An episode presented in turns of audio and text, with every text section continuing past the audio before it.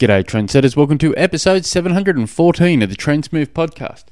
My name is Tim Egg, and if you have a question for the show, jump on through to the website, trainsmooth.com, or send me through an email, tim at trainsmooth.com. Now, I'm, I've got to say, I'm enjoying not working this week.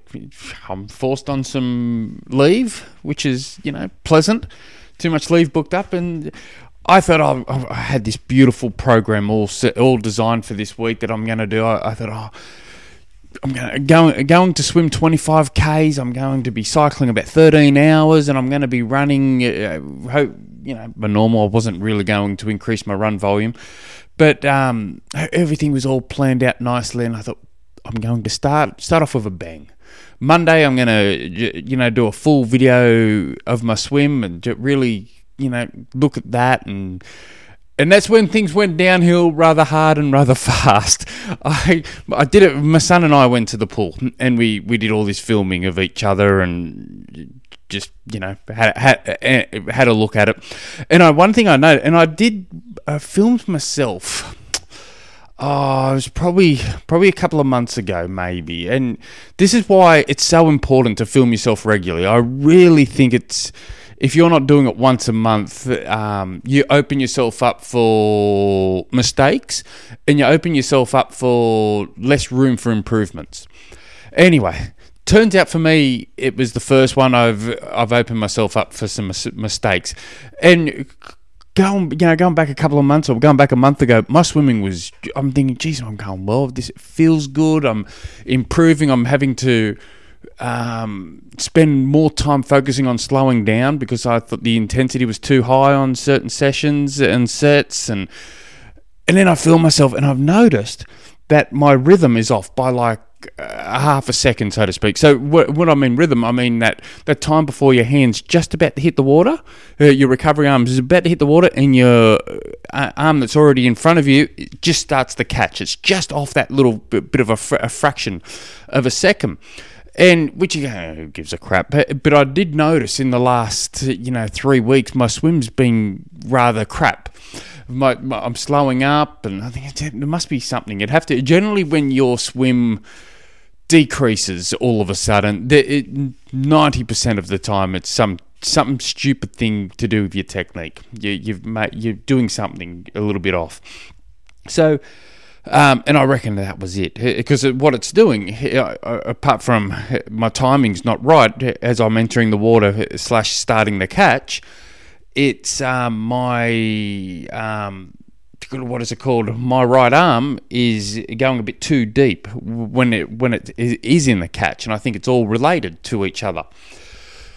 And so, um, so I've so I've been been still swimming, eh, not the volume I wanted to do, but, um, but I'm, I'm still swimming eh, eh, every day, and I'm, but the whole hundred percent of this swim program for this week has kind of gone out the window because everything's now based around fixing that timing up and trying to nail that. So, so sessions, the, structure of the session still the, the same that I that I'd written but it's the you know rest interval, the rest times, and the the efforts of all you know rest times have increased greatly, and the rest and the intensities decreased greatly. While I get this get this fixed, and so it's frustrating me. But I, I it's frustrated me that I didn't. Um, drop a camera down a little bit sooner. But having said that, I, I haven't had a lot of opportunities where I can drop a camera down recently. But yeah, but everything else is going nicely. Anyway, today's question, let me bring it up, comes from Mike, who's written a question. He wrote a question the other day, and he's written another question, which I like. Tim at trainsmooth.com is where you can send your questions. He wrote, uh, question two, now that you Hang on, let me start this again. How do you use the data from a race across swim, bike, run, tra- transitions, any specific areas you like to dive into? Yes. So this is a good question, um, and you're limited to how accurate you know everything is on that day. So let's start off before the race. You've calibrated your power meter can't if you're not calibrating your power meter a minimum of once a week i would really start doing that. And and if you it's been a while you know if you've got a battery um, you know one of those they look like a 20 cent piece batteries that do your um, power meter. If it's been a while since you've um, needed to replace it just spoil yourself. Go go up and buy yourself a three dollar battery and put it in. Anyway I do recommend everyone um, calibrates their bike regularly, regularly, regularly, regularly. Um, yeah, race morning, you've got to calibrate it again, but you want to make sure you calibrate it normally, the exact same way every single time. Don't be sticking your bike up on the transition rack eh, while your front wheels or your back wheels in the air, and then start calibrating it from there. You want to calibrate it exactly the same as normal. So everything's all peachy, everything's all smick and spam, and so you've got your you got your race done. So you look at the you know first up before all that, before you start analysing, write yourself a, a, race report down of, of everything, how you went through the day from the time you woke up through the time you crossed the finishing line, through to a couple of hours later, how you felt. So you've got um, a story. Sometimes um, that's really good. Sometimes I'll I'll avoid reading an athlete's story before looking at the data. Depends on what the scenario is. A couple of times I've clicked on a, my email and the subject what would be the subject title of an email would be um, shocking shocking race or something like that and I won't read that until I've looked at the data first because I didn't want um, that story him, him to, to, interfere with what I'm looking at. And then most of the times it's exactly it's I, I read I see in the data exactly what he's just told me or she, and um, but but for the most for more times than not I'll read the race report first before looking because it, it, it just it, it helps greatly. So with a swim, for the most part, we're very data information is very lacking and very inaccurate for the most part.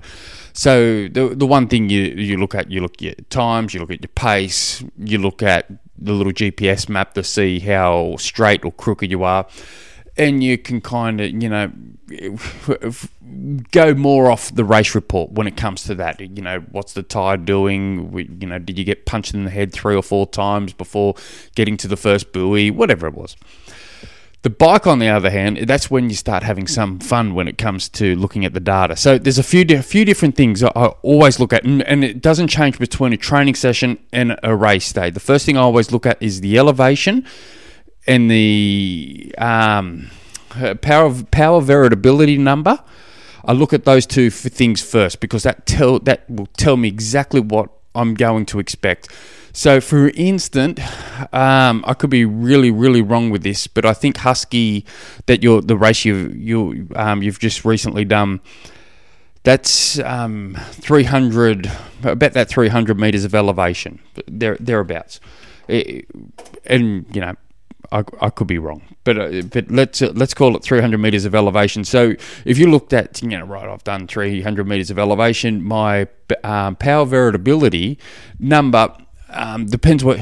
Obviously, the goal would be uh, 1.00 very hard to do when you got um, for an amateur, but it's very hard to do when it's like 300 meters of elevation. So you're looking at somewhere between 1.00 and 1.04 being the top end.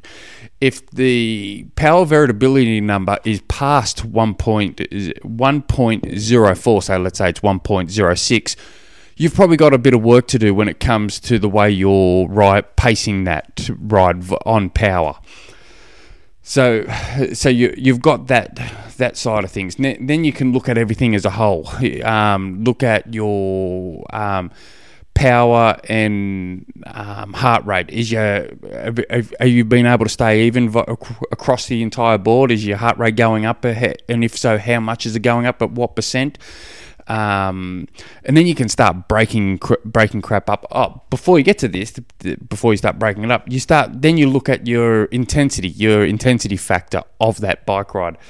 So um, for for an Ironman, it could be anywhere between um, zero point six five through to zero point seven five.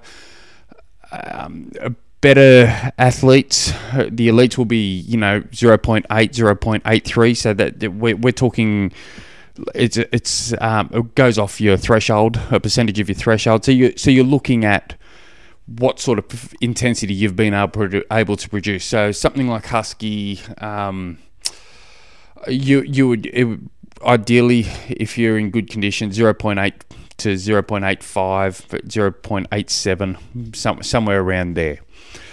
Um, and, and if and if and if you're down 0.7 or 0.65, just throwing numbers out, you've, pro- you've probably got some work to do on the bike. If the if your numbers are correct, and you know this all go all of this goes off uh, the powers, uh, the information you've entered into um, your training log are correct.